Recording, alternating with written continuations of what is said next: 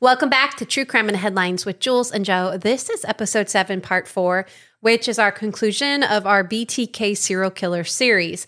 In this episode, we are going to cover what, quote unquote, family man Dennis Rader was doing in his life while secretly living as the BTK serial killer. If you have not listened to parts one, two, or three, you want to make sure that you go back and listen to those because they are essential in understanding the beginning of his life and knowing where we're going from there as well. Jo, you've not heard this story before, so want to make sure you've got your fidget spinner with you. I'm ready. I've been dying to hear about his early childhood um, since we started this series. Absolutely. Okay. Our psychiatric nurse practitioner got her thinking cap on. Are you ready? Let's do it. All right. Let's blow your mind.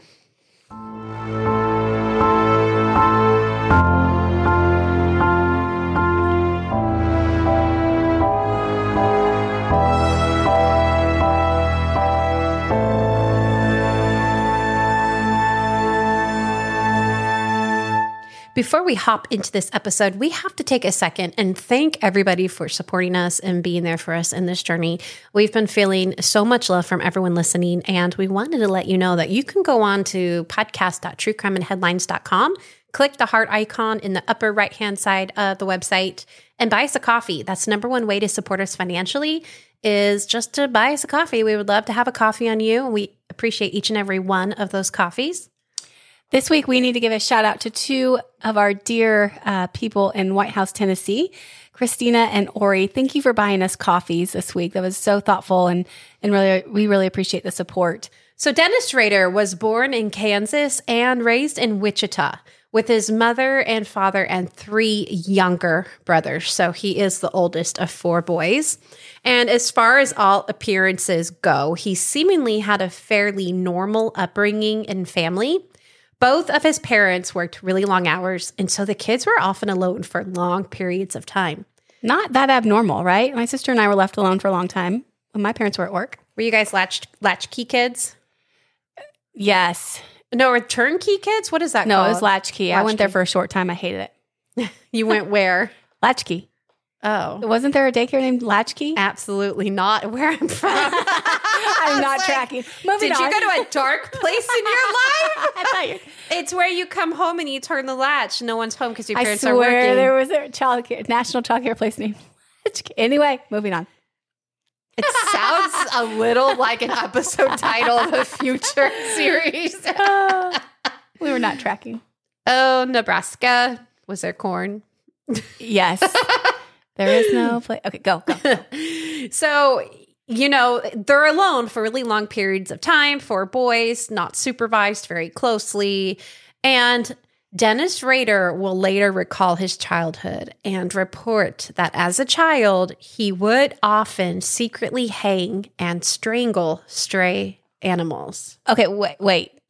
So that is a um, symptom of conduct disorder, which we've talked about in previous episodes. That conduct disorder is sometimes a precursor to antisocial personality disorder as an adult. Not a good sign. Dennis's father was a United States Marine. Young Dennis Rader would then join the Boy Scouts, which Jo, you recall later he was very involved as an adult in Boy Scouts with his son's own troop. Yes. And the whole leaving the Boy Scouts trip to commit the murders Mhm. Thing. So Dennis was also not a very stellar academic student in school. It was reported by the website Psychology Today that Dennis was average to below average and that he, quote, exhibited an introverted and withdrawn personality, end quote. Interesting. So he kind of has stand stood back and watched for some time. Yeah. Okay. Young Dennis was also very involved with his family's local church, a Lutheran denomination. This is also a theme which carries out into his adulthood. Adulthood, you'll recall the prior parts of this series that he intertwines The murders in the church. exactly, and he was living his life very heavily involved when he was acting as Dennis. It appears that he leans into places of familiarity to hide in plain sight. We had the Boy Scouts, he had a family, he was heavily involved in a church. I mean, this is a common theme from childhood to adulthood. It's exactly what he did in his childhood, exactly what he continued to do in his adulthood, like a character, creature of habit. I wonder if dad was the same way. That's interesting. Mm. In fact, the only type of social interactions that Dennis participated in as a child was through church or Boy Scouts. I wanted to know what the mission statement was for the Boy Scouts, seeing as they were one of the biggest influences of Dennis Rader's upbringing. What type of lessons was being driven into Dennis as a young boy and thus continued to be passed on to his own son? Before Dennis committed murder and even during. So, from the Boy Scouts of America website itself, this is their mission statement. You ready? Mm-hmm. The mission of the Boy Scouts of America is to prepare young people to make ethical and moral choices over their lifetimes by instilling in them the value of the Scout oath and law. What's a scout oath and law? I'm so glad you asked. um, so, this was their vision statement quote, the Boy Scouts of America will prepare every eligible youth in America to become a responsible, participating citizen and leader who is guided by the Scout oath and law. This is where it also gets almost creepy. So, the characteristics of a Boy Scout, as listed on the Boy Scouts of America official website, so which is what this oath is and law. But before I read them, I want to point out how it almost seems like Dennis Rader took each one of these characteristics and played them out like he was a character in a movie or like he was wearing a human suit, a costume. It's very interesting. Are you ready? Yeah. So the scout law quote, a scout is trustworthy, loyal, helpful, friendly, courteous, kind, obedient, cheerful, thrifty, brave, clean, and reverent. Hmm. Boy Scouts would also likely offer Rader a place of familiarity and confidence, you know, and I think with familiarity also builds confidence. Yeah, and it allows him to put that mask on too of this um, independent, strong, um, good human. That's a much better saying mask instead of human suit. I don't know why I picture someone stepping up and zipping up. It, I mean, it's like a cloak, like a mask. yeah, exactly. Mm-hmm. That's that sounds more technical. You're welcome. I do what I can. So he gained skills in trying multiple different types of knots while in the Boy Scouts, which huh, is also a skill that he continues to carry into his crimes. Yep. The bind part of the bind, Yeah. torture, and kill. So once Dennis Rader was arrested, a forensic psychologist named Tony Rurick conducted Dennis Rader's initial assessment. Psychology Today shares what Mr. Tony Rurick concluded about Dennis's childhood. I'd love to hear. I'm uh, not a you are forensic psychiatrist. literally leaning forward on the edge of your chair, which is which is worrisome as your editor because I know we're gonna creak and hit the table. but I I'm, am not a forensic psychologist or psychiatrist by any stretch of the imagination, so I'm really interested to hear what they said. quote: If Rader was completely honest, which he is not. I am sure that he would find some sort of childhood event that Rader immediately associated with feelings of sexuality. Somehow, very early on, Rader encountered an event where he immediately linked sexual pleasure with watching a live creature suffer and die. And after that first encounter, Rader probably began to work very hard to nurture those feelings. End quote. So when we have said previously in, in prior parts of this series, you know, he's very open and he's very honest.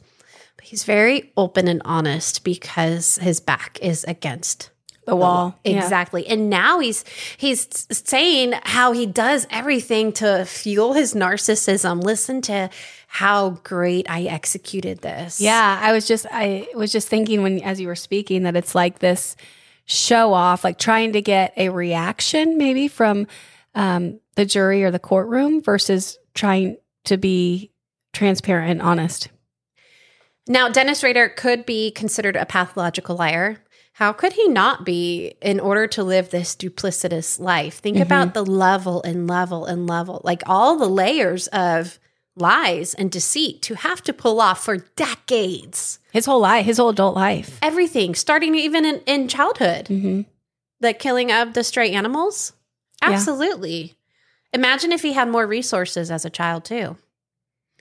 Is it possible that Dennis Rader actually doesn't remember any type of trauma that could have occurred to spawn this, or could he have just been born this way? These are really big questions to ask. That not necessarily I'm asking you to give us answers, Jo, Yeah. but I'm just saying like these are these are questions to hang in the Yeah. air. It's I mean it's not um, impossible for the human brain to suppress trauma and not remember it. It's kind of a protect. Our, our brains are incredible, actually, um, and it's a can be a protective mechanism. Sometimes you don't have any memory of a trauma, and different things can trigger that, and they they come up, and it can be very disorienting and confusing.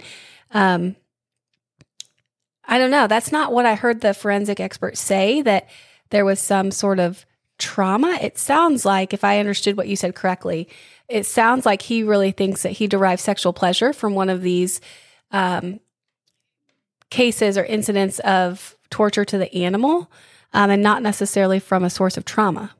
Yeah, he was very specific about saying a childhood event, not childhood trauma. Yeah. Yeah, I'm glad you picked up on that because there is such a difference. An event where he realized I'm deriving sexual pleasure from this versus something that happened upon him against his will. Yeah. And it could be both. Yeah, that's true, right? It mm-hmm. could be anything, I guess, at this point Yeah. when when we don't know. And then if we ever do know what can be trusted. Dennis's own admission, he says that he actually began to have sexual fantasies of dominance, bondage, mm-hmm. and torture from a young age. That doesn't surprise you, does it? No, not at all. You know, as young as elementary school. Gosh, that's heartbreaking. Eh, and it's so bizarre to us where this isn't our reality or our world or our mind to think can a child who's never seen any of this, how would they even know Mm-hmm. to I think it just it, it's hard for me to wrap my head around because I know children emulate a lot of behaviors that they see. Yes. But I guess that goes back to what the what the person evaluating Dennis Rader said. Yeah.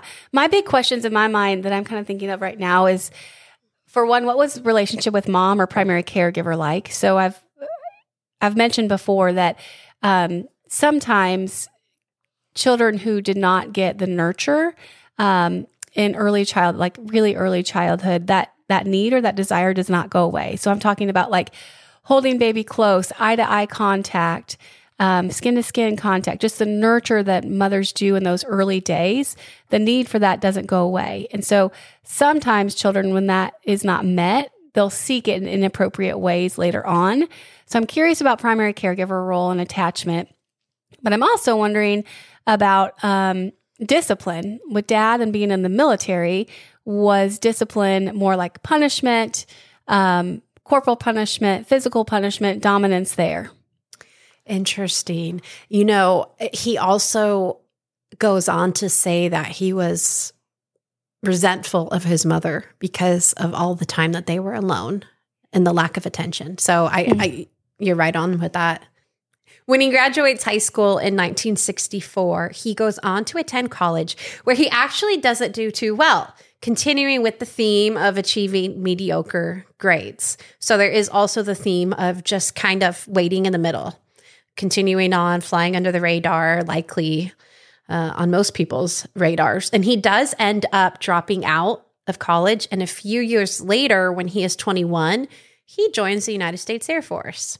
And it's there that he spies on women getting dressed. And he also does a string of break ins to steal women's undergarments. Hmm. And he goes on to stay in the United States Air Force from 1966 through 1970. And just one year after he is back home, he meets a woman named Paula Dietz and marries her in 1971. Poor Paula. I know. I know. I- we'll go into that in a little bit. I just, it breaks my heart. Born to an engineer and a librarian, Paula was also raised in Kansas in a religious household as well. And she went on to graduate with an accounting degree in 1970. And it's shortly after that when she meets Dennis Rader. And they weren't together very long. It's actually, Jo, it's less than a year from when they meet to when they end up getting married in 1971. How long did you take to meet and get married, you? Forever. I make very rational, thought out choices. I got a puppy today, by the way. I really did. I'll post a picture of him. Julie and her media. husband could not be more different than my husband and I. We like thought about getting a dog for like, I don't know, six, nine months, looked at like 27 different dogs before we were ready to agree and commit. When you know, you know. Julie goes yesterday and has a dog today. I think.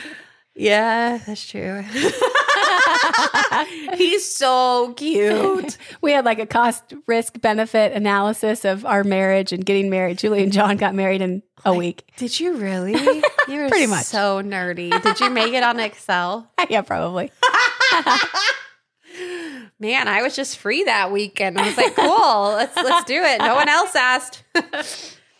so just two years later, in 1973, Dennis graduates from a community college with an associate's degree in electronics, which helps him in his job at ADT Security, later on installing security systems. I wonder if there was any forward thought in that, thinking that that would give him access. I wonder if that was like a subconscious thing or happenstance, or if there was thought into that. Opportunity. Huh.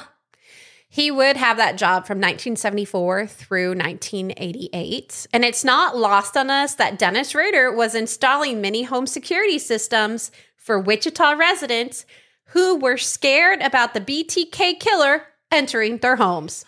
So in 1973, Dennis and Paula Rader.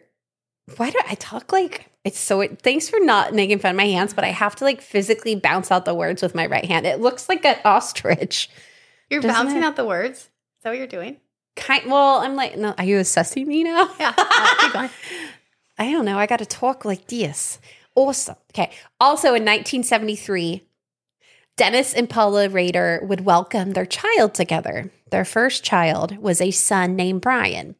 And that brings us full circle back to part one, the beginning of Dennis Rader's time as the bind, torture, and kill serial killer, aka BTK, as just a few months after the birth of his first child, Dennis Rader would commit his first murders, the Otero family members, Julie, Joseph, Josephine, and Joey Jr., in January of 1974.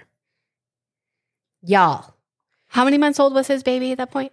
his son was only three months Oh my gosh. old when Dennis Rader would go out and kill the Oteros. Wow.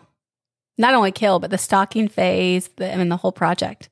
Oh yeah, his whole PJ was the stalking, the trolling, the stalking, the planning it out. Yeah. His entire, yeah. While they're about to have a, a baby. Um, Mhm. I have to wonder, was that a trigger? 1974 through 1977. So Dennis Rader was continuing his work as the ADT security installer. And during this time, Dennis Rader as BTK, okay, here we go, kills the four Otero family members and Kathryn Bright in 1974. And it's not until 1977, recall that he kills again. And this time he takes the lives of Shirley Vian and Nancy Fox. Now, you know, he goes dormant from 77 all the way through 1985. So, what was he doing from like 78 through 85? Yeah.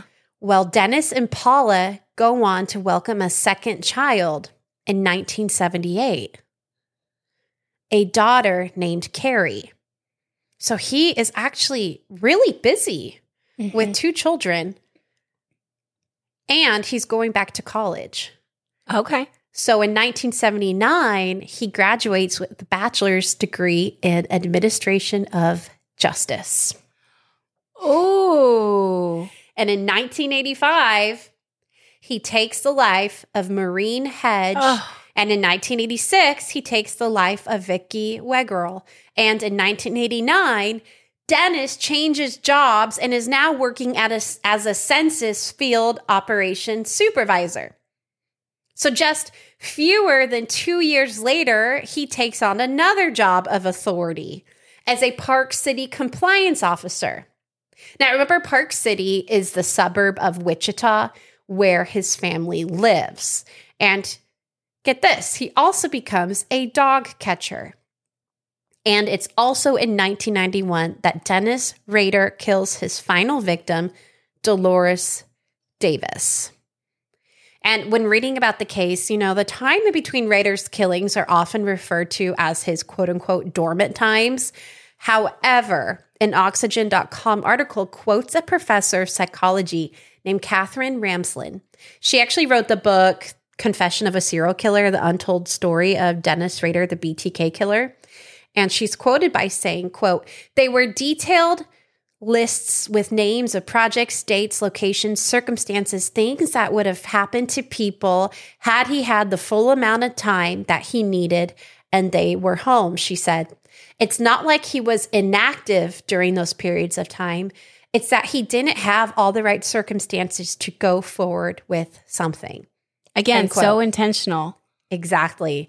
So it's just, he wasn't carrying them out, but he was still pursuing his project, his Yeah. PJs. But he was busy with going to school and his kids. He wasn't able to be duplicitous to the extent of his desires because he was very busy on Yeah. one side of that. More evidence that it, it's not a um, dissociative identity disorder. Now, you had talked about the one, she talked about this, you guys, in the last part as well. And it's very insightful. So if you haven't listened to that one, I would really recommend to go back. I learned so much from Jo each episode as well. And one of the things that really stood out to me from what you taught us about dissociative personality disorder, Identity disorder. identity disorder, um, so was the fact that he remembers both sides. yeah. Usually there's a lapse in memory there if it's truly a dissociative um, episode. Dissociative identity disorder. Mm-hmm. DID. DID.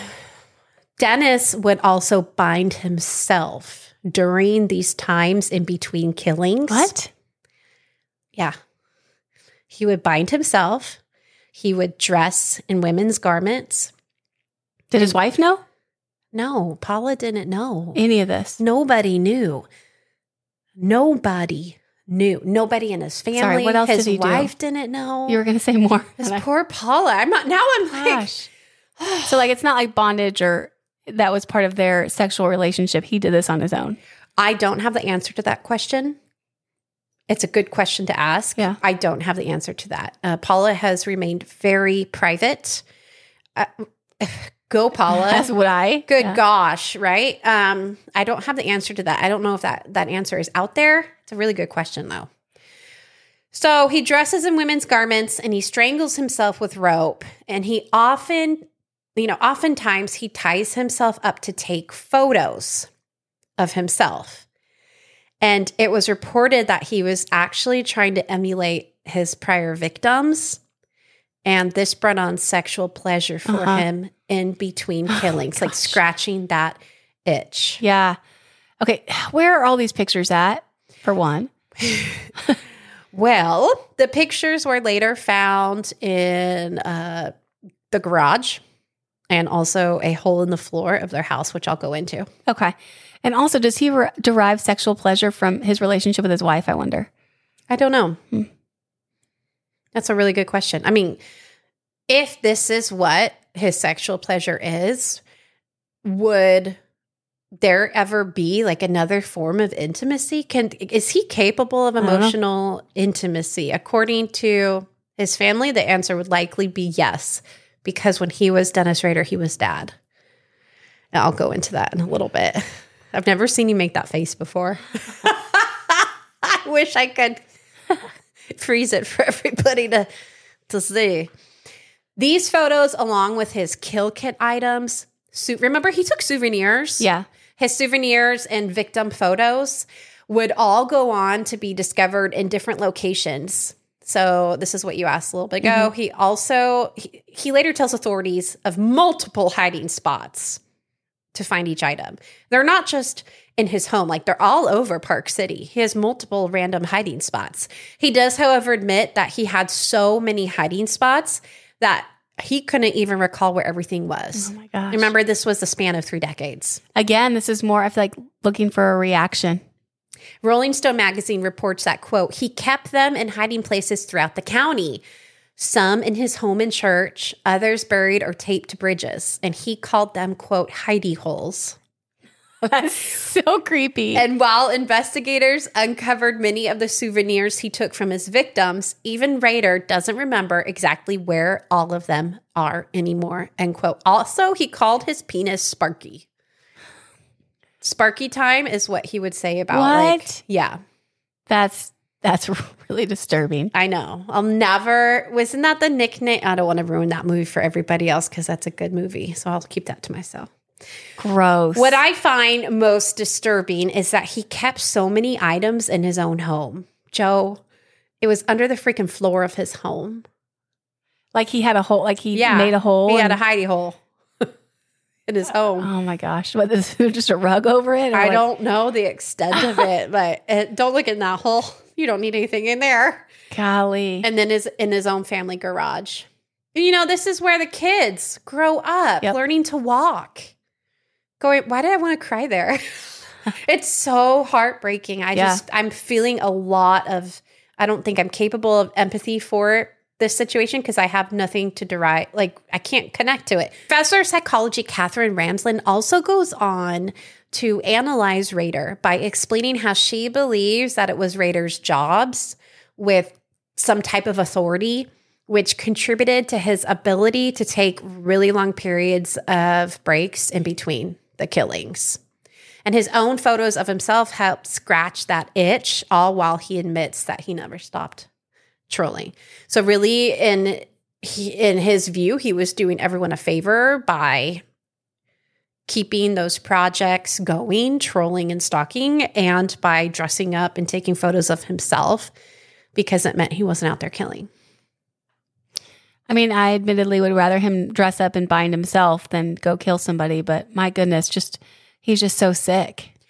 And all during this time, he is carrying out his facade of being a good husband, a good employer, a rule follower, and enforcer, and the deacon of their church. Trust no one again. Moral of the story. But was he any of those things? So his own daughter, Kerri, considers her father a psychopathic narcissist. Yeah, talk about a rupture in relationship. I don't think there'd be any coming back from that. Now, we do know that there's no such thing in the mental health field called psychopath anymore, correct? To be diagnosed. So it's antisocial personality disorder, Mm-hmm. narcissist. Although she recounts how she had a great childhood and he taught her her ethics and morals and her kindness, according to her. She goes on to explain that the way we can best learn about killers like her father is by studying them. What did she go on to study? Well, this is a big reason she wrote her own book titled A Serial Killer's Daughter My Story of Faith, Love, and Overcoming. So here we go. This is how BTK was caught before he was able to kill again, which was his plan. So we are now caught up to where we left you in part three with the Wichita Eagle publishing a 30 year anniversary article on the 1974 killing of the Otero members. You remember that? Yeah. Which includes extensive writings about BTK. And the BTK identity was still unknown. And it's on March 17, 2004, that the Wichita Eagle receives a letter with the return address of the name Bill Thomas Kilmore. The initials Kilmore. BTK. Inside the letter were items seemingly included to prove that the correspondence was indeed coming from BTK himself. Here's what was inside. You ready? Mm-hmm. There were three photocopies of Polaroid photos of the ones he took of Vicki Wegerle, along with Vicki's driver's license. And to sign the envelope, he did his simple signature, which he has done in the past in correspondence with them. And of course, the letter gets sent off to the Federal Bureau of Investigation, where they in turn release information to the public via the media and the internet about the BTK case gearing up once again. Again, risky behavior. Uh, uh, fingerprints? Hello. It's also noted that at the time of the Wichita 30 anniversary coverage of the Otero family and like the BTK hysteria, that a book reporting on BTK was also released. It was titled Nightmare in Wichita The Hunt for the BTK Strangler by lawyer Robert Beatty. And it was said to have angered BTK as he felt that people were telling his story for him. And it was time for him to come back out to continue his own story. So that's like a telling sign of narcissism. Yeah, right, Jo? Absolutely. Tell me you're a narcissist without telling me you're a narcissist. About seven weeks later, on May 5th, 2004, the BTK killer cannot stop himself from feeding into the fame, resurfaced, and proceeds to then send local news station KAKE TV a freaking puzzle. The puzzle included words that described Dennis Rader's process. So, words such as prowl, and also a list of what seemed to be disguises, such as servicemen, you know, all the things he dressed up as to get into people's homes. Mhm.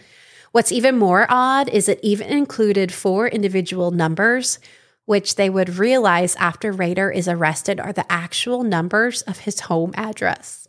Why would you do that? CNN reported that assistant managing editor Timothy Rogers said, quote, it could be the killer's way of saying, hey, it was all there in front of your face. You just didn't see it, end quote. Look how smart I am. Yeah, again, narcissism, but like it's almost like he wants to be caught. Fast forward seven months to December of 2004, BTK starts amping up his public messages and packages. He leaves a Barbie doll, which he has strangled and attached to a part of a PVC pipe, details which nod to the Otero murder of young Josephine, who was hanged from the pipes in the basement of her home. He seems to be adding more and more clues for what? Is he enjoying this cat and mouse game with authorities? That's what I think it is, Jo. I think it's enjoyment. I wonder if he gets any sexual pleasure out of seeing emotional reactivity because like you know people who for example like masturbate in public like sometimes people can derive sexual pleasure pleasure from reactions. Interesting. If they like the thrill of sneaking or Yeah. trying to get away with it.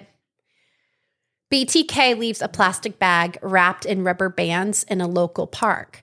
A man out walking finds it, takes it home, and opens it out of curiosity. Inside is a driver's license of Nancy Fox. He delivers the package to KAKE TV news station, who in turn rightfully turn it over immediately to the police. This is the confirmation that Nancy was BTK's victim, and this was BTK actually corresponding with them.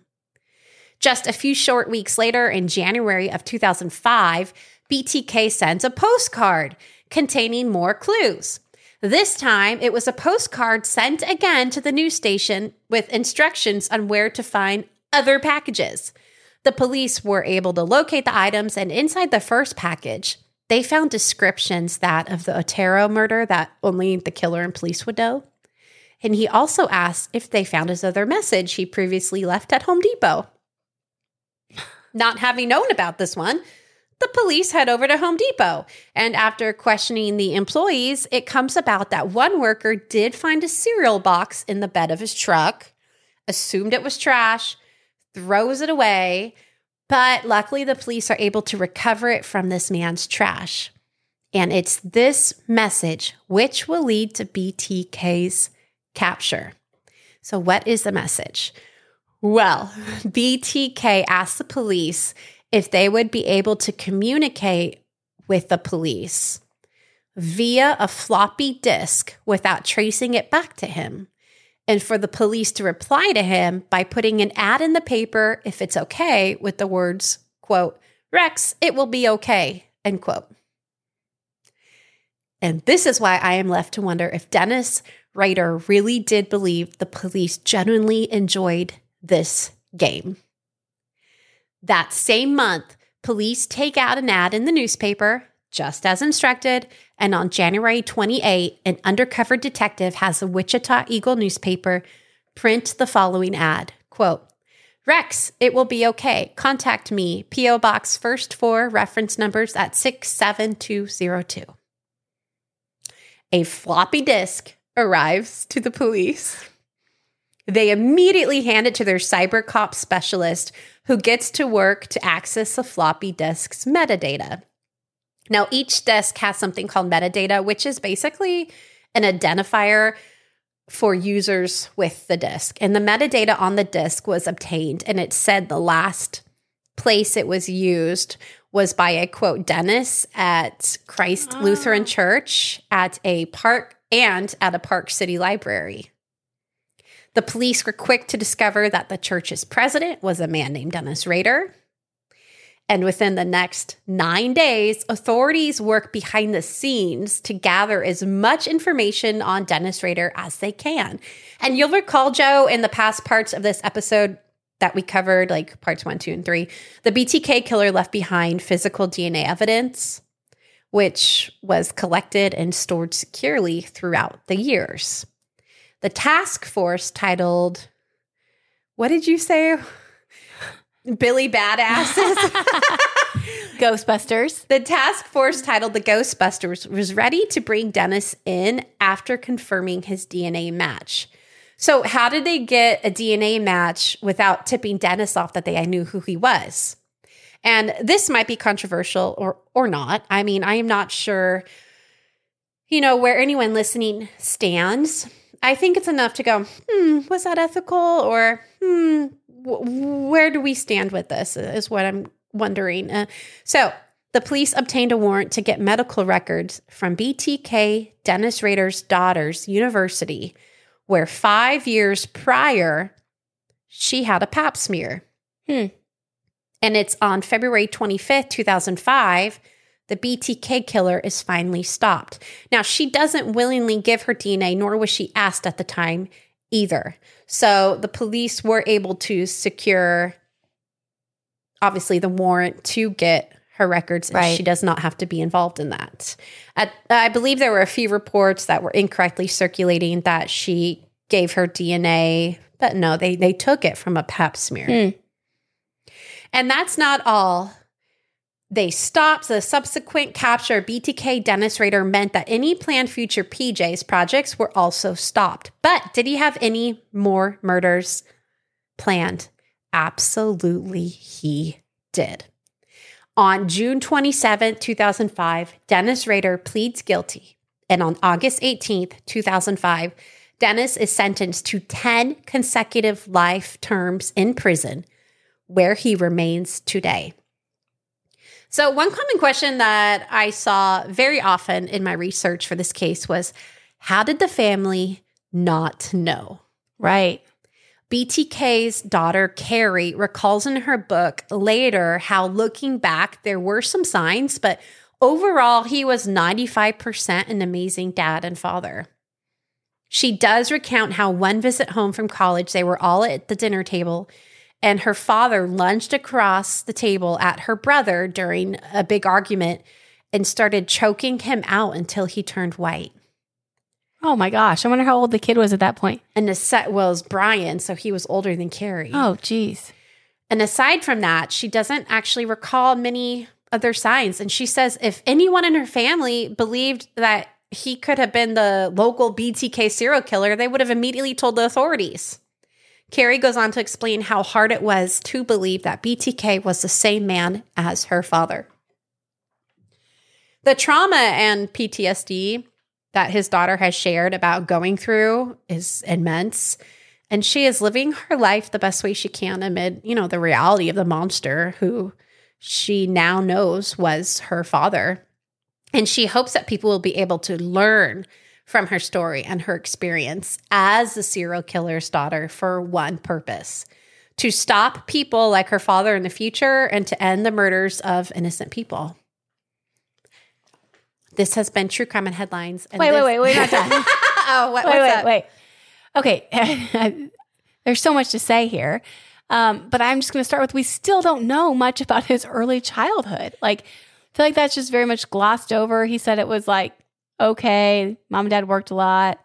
He was resentful of mom, but there's just there's so much to be said about kind of how this all came about.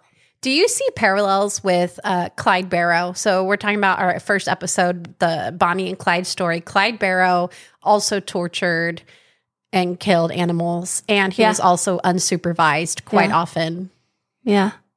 and he also killed many many people. It's very interesting how you know what you say it really does end up making sense. Yeah. For antisocial personality disorder. yeah. Starting agree. with, yeah, oppositional defiant, conduct disorder, and a post, yeah, interpersonal, anti-pers. That word's hard. antisocial person. There you go. there are the books that I referenced throughout this. If you are interested in digging deeper and learning even more, obviously, we have four parts of this and we still haven't scratched the surface of all of the information. So, if this is interesting to you, if criminal psychology is interesting to you, go and read these books. There is a book that BTK participated in as well with one of Hmm. the psychologists. So I would absolutely go to our website. I presume that he got divorced. Oh, yeah. His wife, Paula, was granted an emergency divorce Okay. immediately. Typically, you have to wait a long time. I think she got it that same day.